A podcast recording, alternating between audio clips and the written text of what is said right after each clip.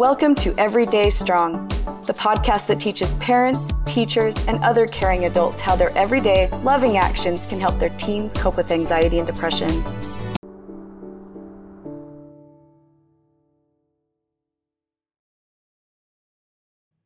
Hi, everyone.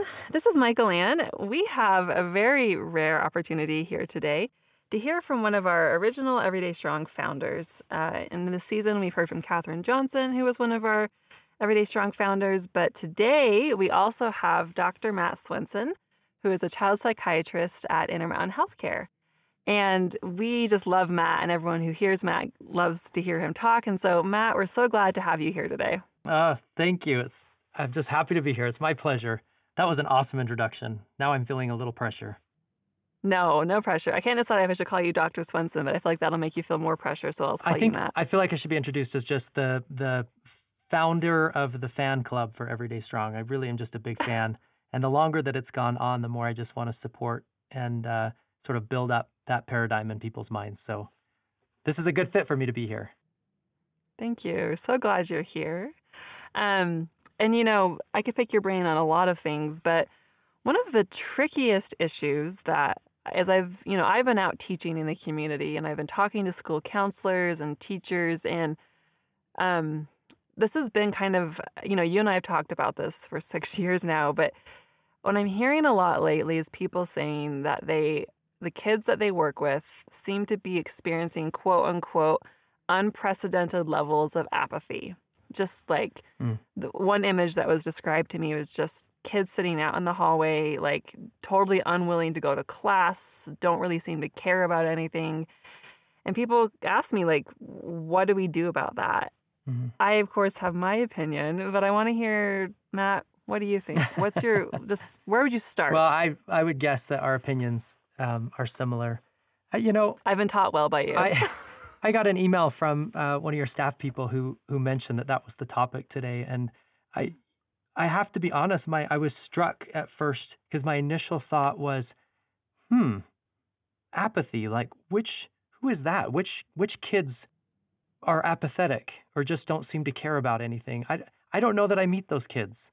I, I thought um, the kids that I meet, even the ones who are um, playing video games in their basement all day, every day, and don't seem to leave anywhere, if you sit with them and you say, you know, what do you want for your life? They have all kinds of things to say. Um, and in medicine, it gets tricky because we use the word apathy in a lot of different contexts. So there's uh, medical or neurologists use that word a little differently. So I also didn't want to just quibble with the word and at one point, when I was just thinking about this, I swear this is a true story. I Googled apathy to see what it meant to make sure that we were on the same page. And you know, on Google, it shows up the definition, and then underneath it's like an example of of the word in a sentence. And the sentence example was as in widespread apathy among students. And I started laughing. I thought, well, wow. Apparently, that's the um, that's the stereotype uh, of apathy. Yeah. But I, you know, I, I maybe these kids just never make it into my office, but I begin with the assumption that people care and that they do care about their life and they do have hopes for themselves. And, um, you know, I think, I think what we probably are mistaking for apathy is um, one of, of several things. So let me give you some examples, some thoughts I had. I think sometimes um, I think it seems too risky to care. I think it seems like putting yourself out there.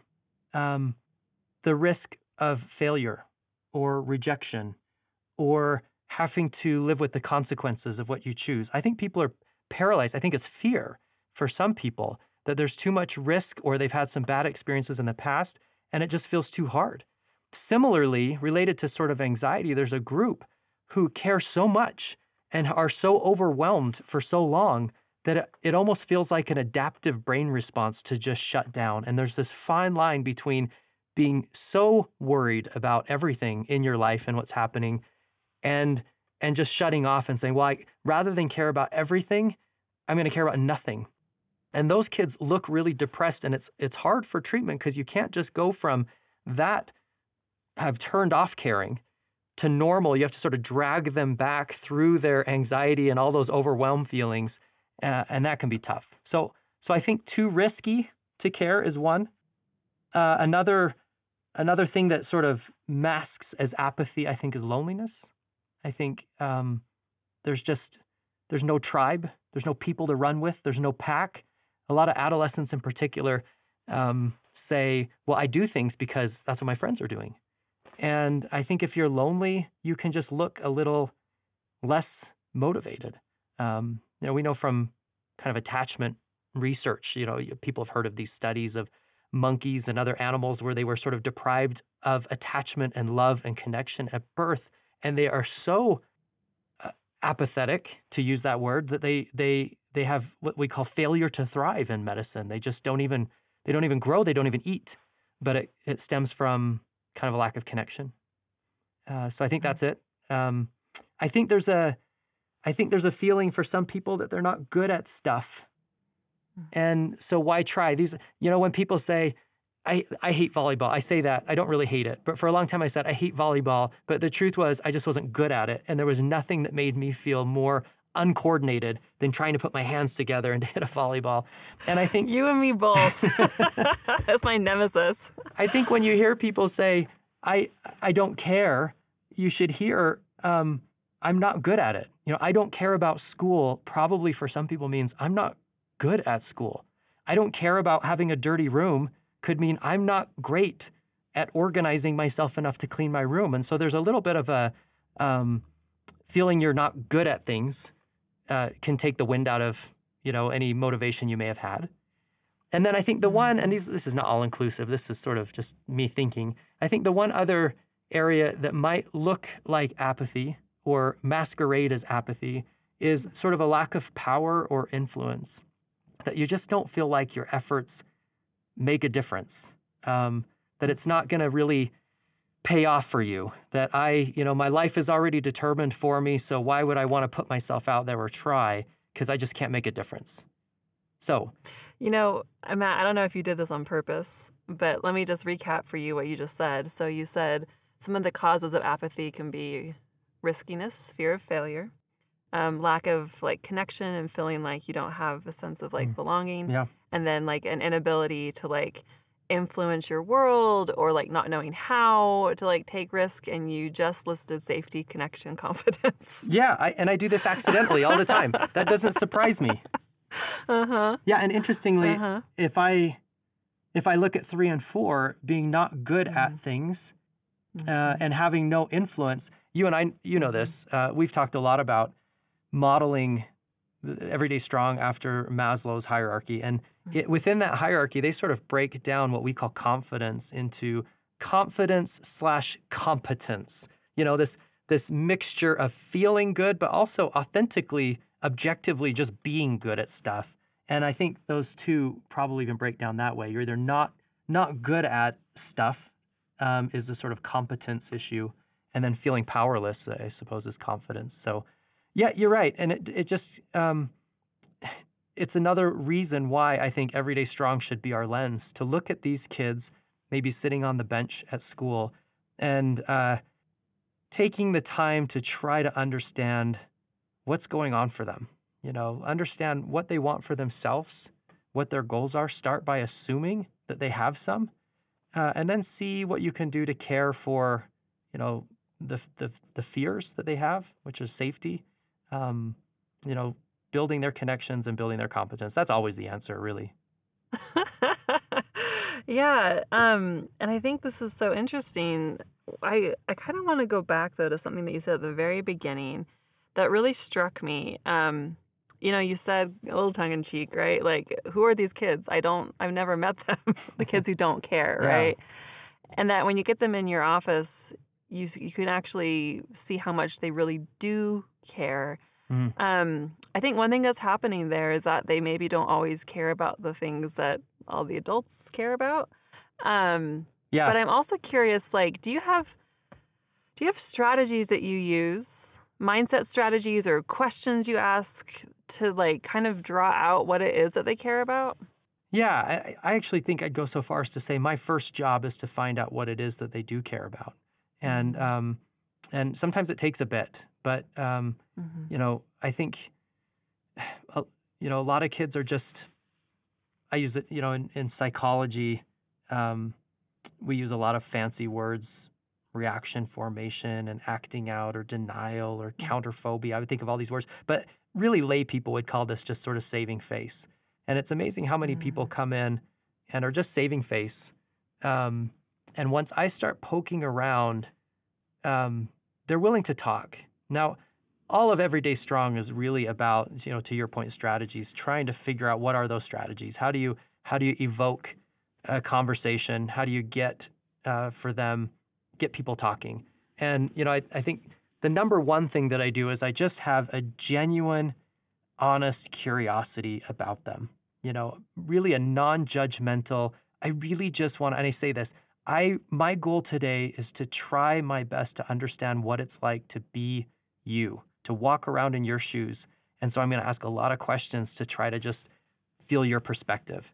And I think reflecting There's something there's something even difficult about like if I'm just like all these kids the you know, the audience can't see me but I'm making a big circle with mm. my hands right like all these kids are apathetic and all of them are experiencing the same thing versus like you know like like you know Devin what are you what does it feel like for you right now like Mhm. why do you feel like you maybe don't care like it's such a difference right when you're thinking in globally versus the person in front of you I think so. Are you saying like we have to be careful not to sort of generalize or lump a bunch of kids yeah together yeah yeah yeah yeah and say that Yeah. this is sort of a because it does come across. I mean, it puts us in a bad position. It feels like I don't know generational wars or or we immediately don't understand. Mhm. And you have to Mhm. remember, particularly in young people, their identity is Mhm. closely defined by the people they run with. So you, you Mhm. it also can't you can't be talking about um, kids these days or how Mhm. apathetic people are or criticize the group that they run with or the friends they have or Mhm. the good or bad influences that they are without them feeling that you'll lose all authenticity um, with the kid that you're Mhm. talking to so you not, not only can you not broadly generalize all kids together, but you have to be really careful. One of the best ways to undercut safety is for your kid to hear you talking judgmentally about another kid, um, because those kids are their peers. days yeah Yeah, yeah. Mhm. yeah So um so you come in and you have like this genuine curiosity Mm-hmm. um and uh you know i imagine that you have more than one kid who does i always call it the porcupine thing right where they just like don't want to engage then what do you do yeah, you know, I related to the curiosity, and I think this is a tip for parents and teachers um, who feel stuck. It's okay to just start with that. To say, Mhm.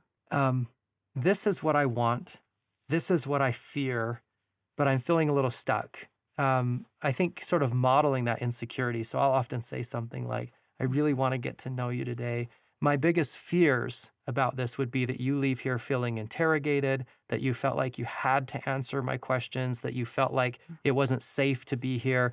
If any of that happened after this conversation, I would consider this a failure. And my goal is really just to understand you and how what you want for yourself and then to see if I can be helpful in some way.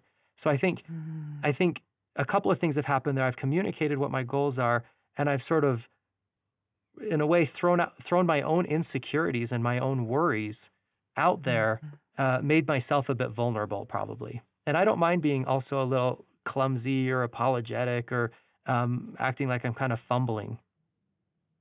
Mm-hmm. interesting The- yeah And I think the other thing um, that is helpful is, um, you know, not, how would I put this? Uh, young people don't often have words. And so we have to help them say what they feel. That's, you know, that's stereotypically why teens love music or sometimes poetry or art. You know, they're the ones who say, oh my gosh, that song, it, it described perfectly how I feel because they sort of are they have these big emotions and they're struggling so um, it can't be just a bunch of questions like an interrogation if you really want to know what's going on again these layers we talked about about whether life feels too risky or whether they feel lonely or whether they feel competent or good at things or powerful um, you, you have to sometimes give them the words like i've wondered if it just feels too hard or i wonder if maybe not me but maybe just maybe just the environment, maybe the school you go to just feels like too much pressure. I've been curious about what it's like to be a young person these days and uh, feel like things are really expensive and colleges are tough to get into. And, you know, how do you go about navigating that? How are you looking to your future? It seems to me like that could be, and this is where you're giving them words stifling, overwhelming. It might make certain day to day things seem pointless. And, and it's often when you've said a word and you see their eyes get a little bit bigger and they nod a little bit and they go, Yes, yes. And, and it's okay to do that guessing because you'll also be able to see in them if you're missing you know, if they if they mm-hmm. roll their mm-hmm. eyes, if they're darting around, if they're like, I guess, you know, you can tell, I hope, if you're attuned when they just want to get out of the conversation. But but don't mm-hmm. be afraid to kind of throw out a lot of thoughts that you have or what you might have or try to guess what they might be thinking or feeling and and rather than making them come up with all of these words um, just be able to say yeah yeah that's it yeah you said it kind of like a little guessing game mm. Yeah, a little guessing game. Yeah. I love this. And, um, and, and there's think, sorry, and I think you have to be so legitimately curious and not judgy. Um, but when they say something, when they do take a risk and say, "Oh, it feels like that," or they'll say sometimes when they take a risk, sometimes it feels like I'm trapped. They'll use like a great word like that. Mm. You know, I really like to go, oh, oh my gosh, that was such a great description, you know, to really kind of try to reinforce when they do make an effort. But but you have to come from this place of um, they have these feelings, they have wishes, they have hopes. They're just not quite sure how to put it into words and how to get those needs met. Yeah. There's something here that I really like that you said, and you didn't say exactly like this, but you know, you said like, you know, costs are rising, you know, like college is expensive. Like, you know, there's these really big factors that, um, you know, I think, uh, to me, like one thing I try to think about is like if our kids seem apathetic, there might be some very legitimate reasons for that that have nothing to do with their own personal morals or work ethic, mm-hmm. right? Mm-hmm. Just the sense of like a lot of cards being stacked against them. But then I think about like what our role is in relation to, you know, these giant forces being stacked against them. Like that mm-hmm. might be how it feels, right? And like how it is that we sort of source our own hope and curiosity and faith. Um, that even when our kids can't see the end game, that I don't know, we can kind of hold that for them. I'm curious what you think about that or like how that kind of like helps us relate to them. Yeah, I, I think you have to be you have to be as you're sort of curious and exploring with them, I think you do have to sort of convey a sense of we got this and I'm not worried mm-hmm. for you kind of thing because I do mm-hmm. think a mm-hmm. lot of probably mm-hmm. parents or teenagers or, or, or teachers the the impetus for sitting down for these conversations is because you're already worried and I think that you have to be careful that you're not bringing your anxiety mm-hmm. and piling onto theirs. Like you said, bringing kind of a faith, a trust uh, uh, into that conversation. Like, I'm here to make sure that I'm helping you, but also to re- I want to be reassuring, not my goal is to light a fire under you because you obviously mm-hmm. can't see mm-hmm. how scary your life is going to be in the next few years and you better start getting ready for it. I think a lot of parents accidentally take that um, that perspective. I, I, the the visual image for me is always a roller coaster. Like the mm. best sort of parenting stance is I'm trying to communicate in my words and in my behavior and even in my emotional tone that I am sitting next to you strapped into this roller coaster, similarly worried about the ups and downs and turns and everything that's going to happen, but I'm communicating that that we're in this together and that we both don't know, but this is what life is. Yeah. And so Right, I, yes.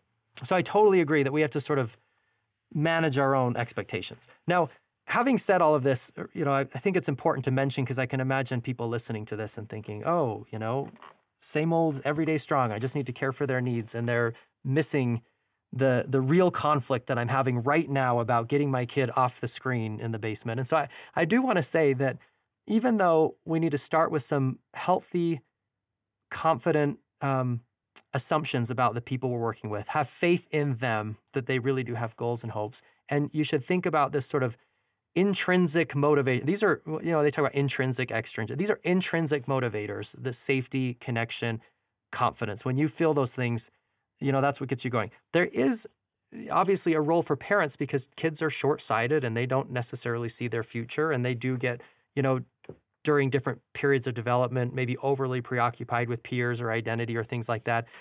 It's not to say that you don't do anything, but you need to sort of explore these things. And then I think of parenting is really about um, holding the frame, the boundary that you, I trust you.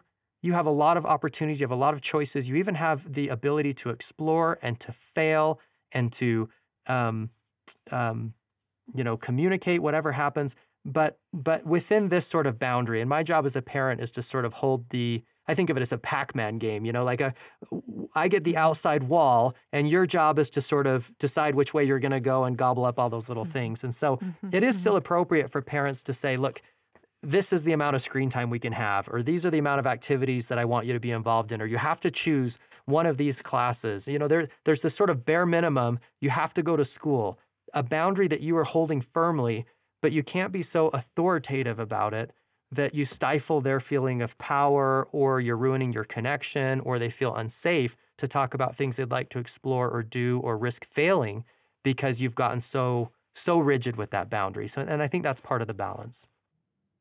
Yeah, you know, two things on that. So one is back in August we published um, an episode with a woman named Brooklyn Rainey about boundaries and i just i loved that it was mm. really really helpful for thinking as a parent or a caring adult about like yeah how do i hold those pac-man walls mm-hmm. and the other thing is that you know a couple months ago maybe it was last year matt you explained to me um, like you gave this beautiful metaphor of how like motivation is kind of like two legs that you stand on you know there's extrinsic motivation and there's intrinsic motivation and we're always kind of shifting our weight back and forth of like um, to give it more, you said it, but I'll kind of repeat just to give a concrete example. You know, these intrinsic motivations are these like desires for attachment and connection, and then you know to have the the risk be lowered so I can feel safer and all those kinds of things. But there is also a lot of power in external motivation, right? Like grades like can help you like actually get the thing done, right? Mm-hmm, mm-hmm. And I think what I always like when I'm teaching this lately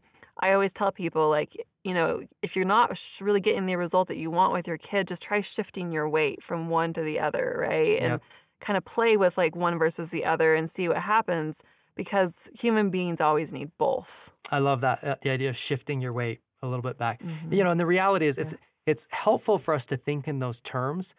You know, you can also stand on both feet at the same time, you know, because yeah, I, totally. There, there's a there's a difference between you know a kid doing something good and saying here's five bucks now get out of here versus mm-hmm. saying here's five bucks and I'm so proud and amazed at how good you did. You know, often more than we're conscious of, we're sort of mixing that mm-hmm. intrinsic, mm-hmm. the connection, mm-hmm. and the mm-hmm. reinforcing their power and their competence while you're handing them five bucks. And ideally, even for mm-hmm. adults, that's kind of what what our jobs should be. If it were just about a paycheck you know, we'd really we'd run out of gas at some point, but we probably wouldn't just continue to show up every day if you never got you never got paid. So no, no. So you shift yeah, a little bit, totally. you go back and forth, but you definitely um, you can stand on both feet at the same time. I do, you know, mm-hmm. especially mm-hmm. as you know, in the early science where it was animal-based behavioral models, and we talked about mm-hmm. and defined intrinsic versus extrinsic motivation, and within extrinsic, we talked about reinforcements and punishments and mm-hmm. all these kinds of things you know, those were animal trials where we were just, you know, mm-hmm. giving a little treat to an animal. But in the human world, there really is so much more of that connection and praise and love and attachment mm-hmm. that's sort of in, ingrained in in really good um, extrinsic motivator, which is also why we've sort of really consolidated a lot of that research around just positive positive reinforcement, positive reinforcement. Try to ignore even or downplay kind of the negative stuff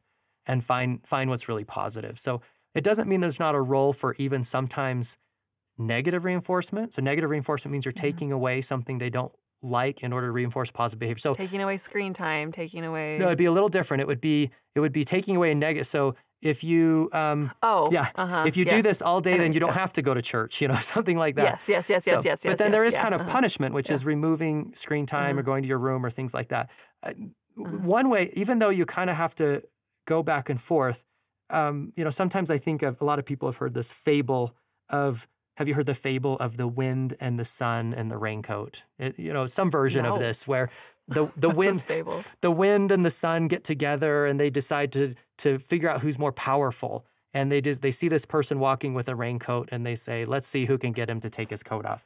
And the wind Uh-huh, goes 1st and it blows and it blows. And the harder the wind blows in the person's face, the tighter they grab to that coat. And as soon as the wind is done and has exhausted all their effort, the sun comes out and very gently warms up the area and the person takes off the coat.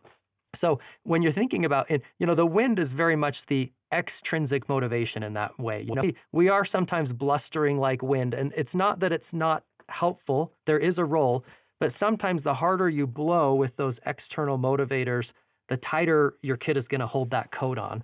And these intrinsic motivators, which is so core to everyday strong, making it safe for them, like the sun, to just sort of take their coat off, is really, really should be your your mindset. I think when people start with the external motivators, motivators, some families are very competent where everything has a price, everything has a reward, everything has a privilege associated with it.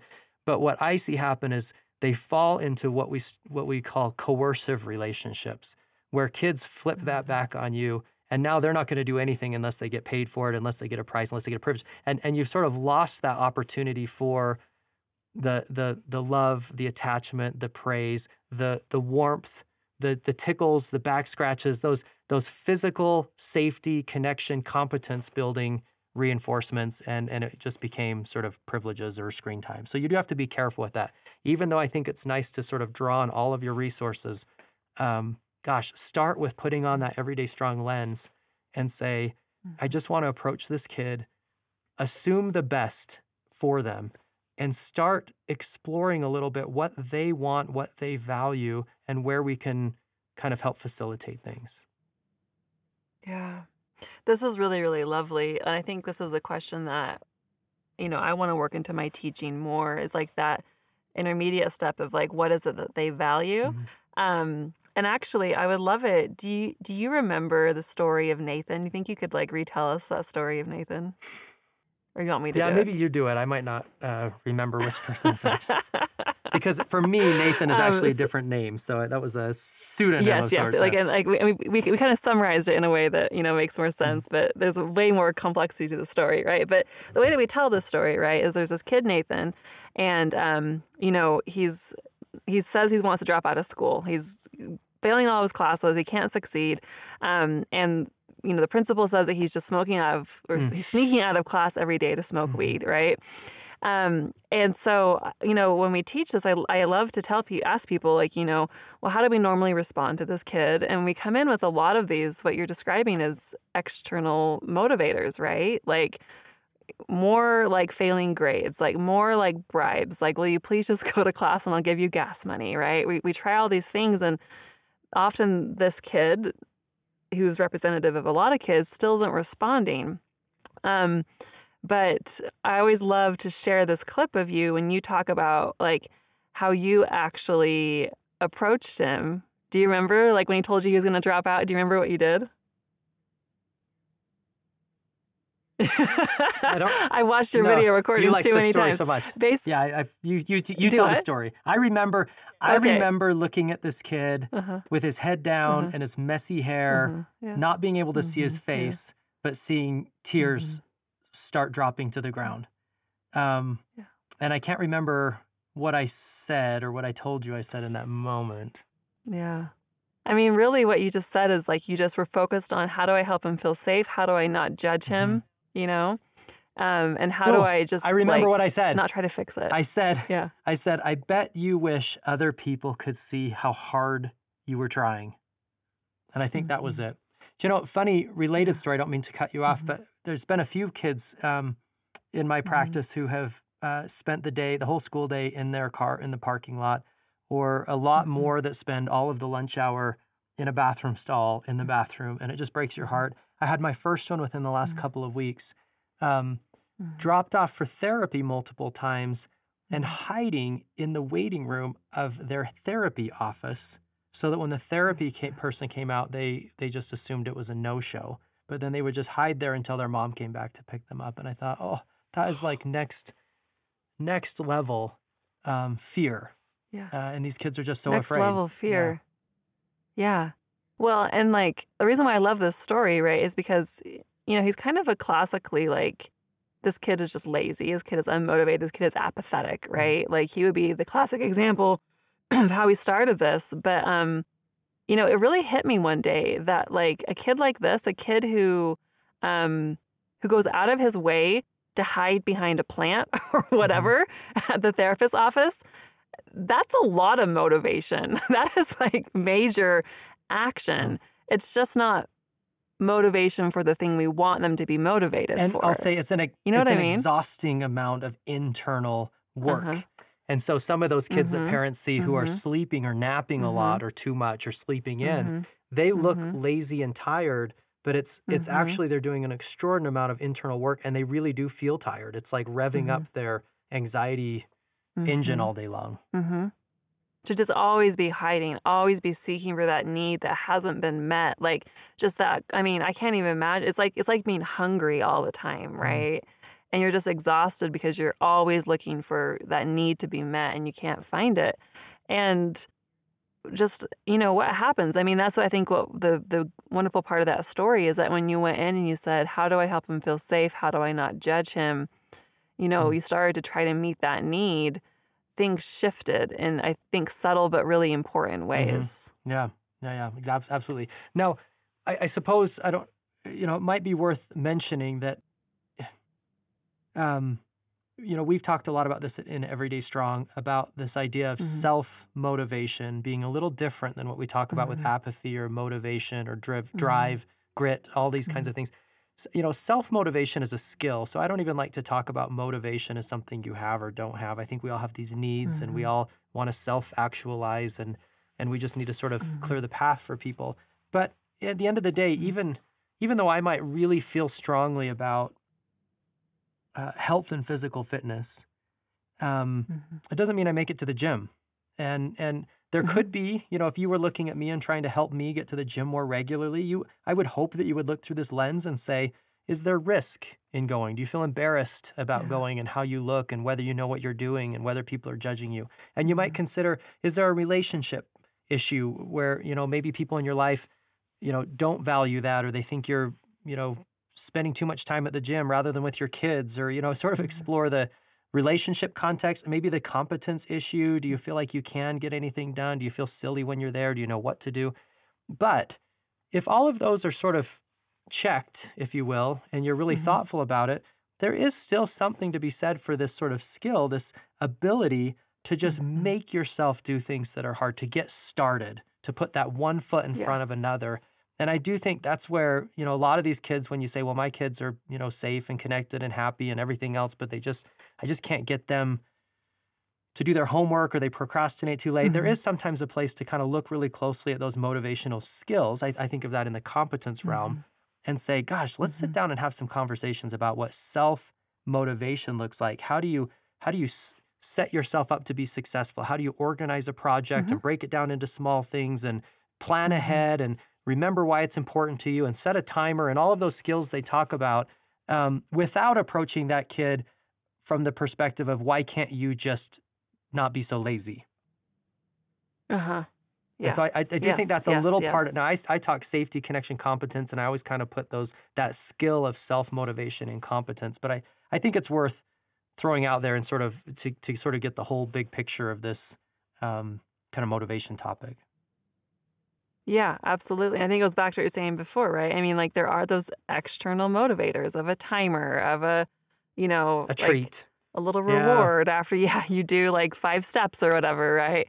Um, there's a, there's a lot of room for that, um, and I think so much of what I I want to communicate to people about Everyday Strong, you know, it's it's not about let me give you like you know we were talking a moment ago. Let me give you the exact five things to say, and then nothing will ever go wrong in your relationship, right? Right. Like you'll never get a negative reaction from your teenager. If you are the kind of but it's person like that here's the lens. Yeah, and if you are the Yeah. kind of person Yeah. who needs to know exactly what to say, um, Mhm. then I would encourage you to check your own anxiety because that's what anxiety is all about. Yeah. I need to make sure that this is going to be okay, that my kid is ready, that they're prepared for life. I want to make sure that they're going to be prepared for the grades, everything else.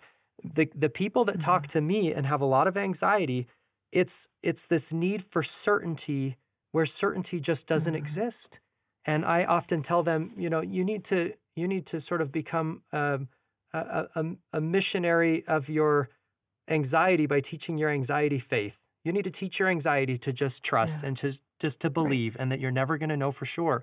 Yeah. And it's the same thing with parents. I think sometimes if they come to things like this, or if they listen to a podcast, they read a book, and they just don't feel like they have all the answers, um, you know, take a deep breath and ask yourself why you think you need all the answers, and there might be some anxiety behind there that you could kind of get in check yourself and learn to sort of take some deep breaths, trust yourself, trust your kids, you know, realize that at the end of the day, parenting is not a set of skills, it's a relationship.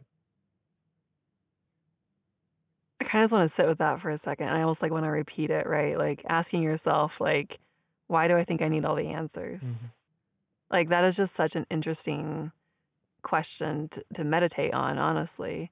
Um, And I think it's one of the and I, sorry, jump in. I think it's one of the fun. I want to just say it's a fun part of being a parent to take Mhm. a few principles, take this lens, Mhm. and say, what can I, how can I bring my own creativity, my own family culture, my own history, what I know about my kids, and how can we, in our own way, figure out what safety is going to look like and what relationship building is going to look like and how I'm going to build competence and and just kind of have that that have that fun.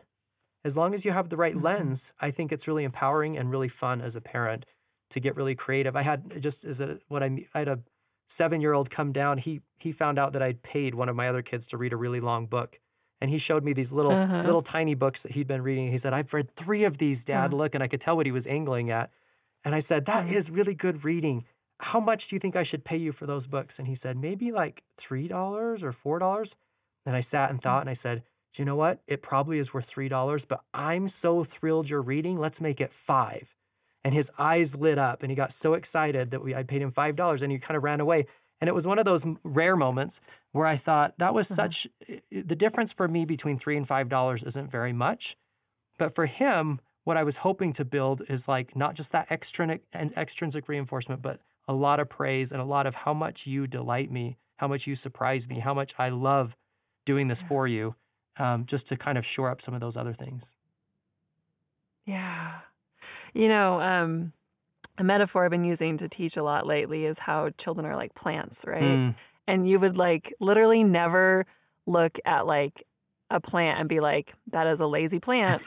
like like that like that's that's nonsense, right? Like like like if a plant isn't thriving, it's not because it's lazy or unmotivated. In fact, we know plants are motivated to grow, to thrive, to grow towards the light. And if something's not going right, it's because there's something in the environment not quite right. Now, granted, people have agency in a way that plants don't. So mm-hmm. it gets a little bit more complex than that.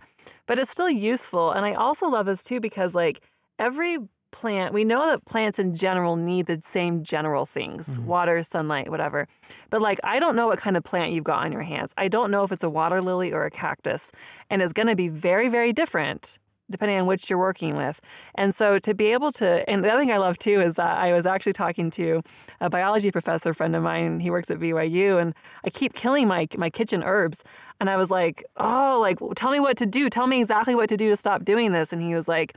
Well, the good news is that plants don't have central nervous systems, so they don't feel pain, and it doesn't matter if you kill them. but I mean, again doesn't totally apply to children but his point was just you got to get down there and experiment and learn by your own wisdom because there's not an exact replica of like what this environment and this plant is going to need Yeah, I love the know? metaphor too because you would never ask a plant if it wants to grow. Like how we started this Right. podcast. No. Do you want anything? Yeah. It seems like you're totally apathetic and don't care about anything. And I think if you start Yeah. with kids the way you would a plant, assuming that Mhm. it does want to grow Mhm. and that we just need to figure out how to do it, um, I think that checks out. yeah yeah and just trusting right that they do want to grow and trusting that you have it within you to create to create an experience and experiment and just watch what happens and like to your point with your kid like delight when suddenly almost unexpectedly almost of its own accord you have this gorgeous reading bright, smart. Yeah, a little flower pops up one day and you go, look at that, uh-huh. look at that. And you know, yeah. it's one of the risks yeah. of, um, yeah. uh, you know, one of the risks of some of these standards that we set for our kids when it, you know, it feels like mm-hmm. they have, they feel like they have to be so perfect and never mess up. Uh, mm-hmm. You know, we, we know they have so much, you know, how much I love this word potential. Um, I did that in air mm-hmm. quotes. They have so much capability and they're so mm-hmm. smart. So we know that they should get 4.0, you know, A straight A's. And so um, that's mm-hmm. what we expect. A kid who's who, who either has the opportunity to live up to parental expectations or even live up to their own potential um, mm-hmm. versus every once in a while surprising you, you know, ex- exceeding, mm-hmm. doing something kind of fun or quirky or entertaining or new. Mm-hmm. And you go, oh, that's amazing. You know, for them to be able to come yeah. home and say, you know, I never knew you could yeah, do that. You thought that I was, I, you know, I could get all B's, but look, I got three A's. There are some kids that never yeah. experience the thrill of getting to say that because parents always expected A's. So, yeah. But I love that, that idea of just enjoying your kids and um, delighting in the people that they are becoming. Sometimes one of my early mm. mentors in psychiatry said, you know, our job is really to show up and delight and be surprised at the kinds of people our kids become. And that was a little shocking. I love that now. It was a little shocking to me in the past because I think I thought, like a lot of people, that our job was to sort of mold or to guide. And, you know, parents yeah. have visions for what their kids can do or should do or and, and it's well mm-hmm. intended. Mm-hmm. It's like this is how you'll have a happy life or this is how you'll be protected from some of the problems that I had. But um, it's not nearly as fun and not really as uh, healthy for your kids as if you just say, I am just mesmerized, fascinated, interested, and here and grateful to be here to watch from the first row the kinds of people that you're becoming. I think it's such a beautiful note, honestly, um, to kind of close with. Like, and I think that's one of the hardest things of our life, right? To soothe their own anxieties, mm. um, soothe their own insecurities long enough to be able to do that for other people, to be just witnesses. I think is a word I've heard mm-hmm. you use. Witnesses to other people's life. It's it's a beautiful, beautiful privilege to be able to have. Yeah, and I, you know, you do. I, you could do an, and you probably have a whole conversation on this idea of mindfulness, where mm. when you start to get a little worried, concerned, questioning, where are they going? What are these decisions? Do they care? You, ought to always start with a moment of reflection of your own to stop and say, why does it matter to me?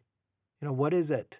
What is it that pokes at me that causes enough concern or anxiety? What do I really worry will happen? Um, because if in that worry, it's more about you than them, if it's you not trusting them, if it's you not being able to live with some uncertainty, um, there's mm. some, you know, we need to start with us. So. Yeah. Gorgeous. Uh, Matt, Dr. Swenson, thank you so much for being here today. I always love talking to you, and I hope our listeners get as much out of it as I do. Um, really, just thank you so Thanks much. Thanks for having me on. I always love this too. We should do it again sometime. If this episode resonated with you, you can check out our free resilience handbooks and online learning at www.everydaystrong.org. These tools tell you exactly what you can do to help the kids in your life feel safe, connected, and confident. You can choose to create a relationship with your children that will help them to learn to be resilient, regardless of the challenges life throws their way.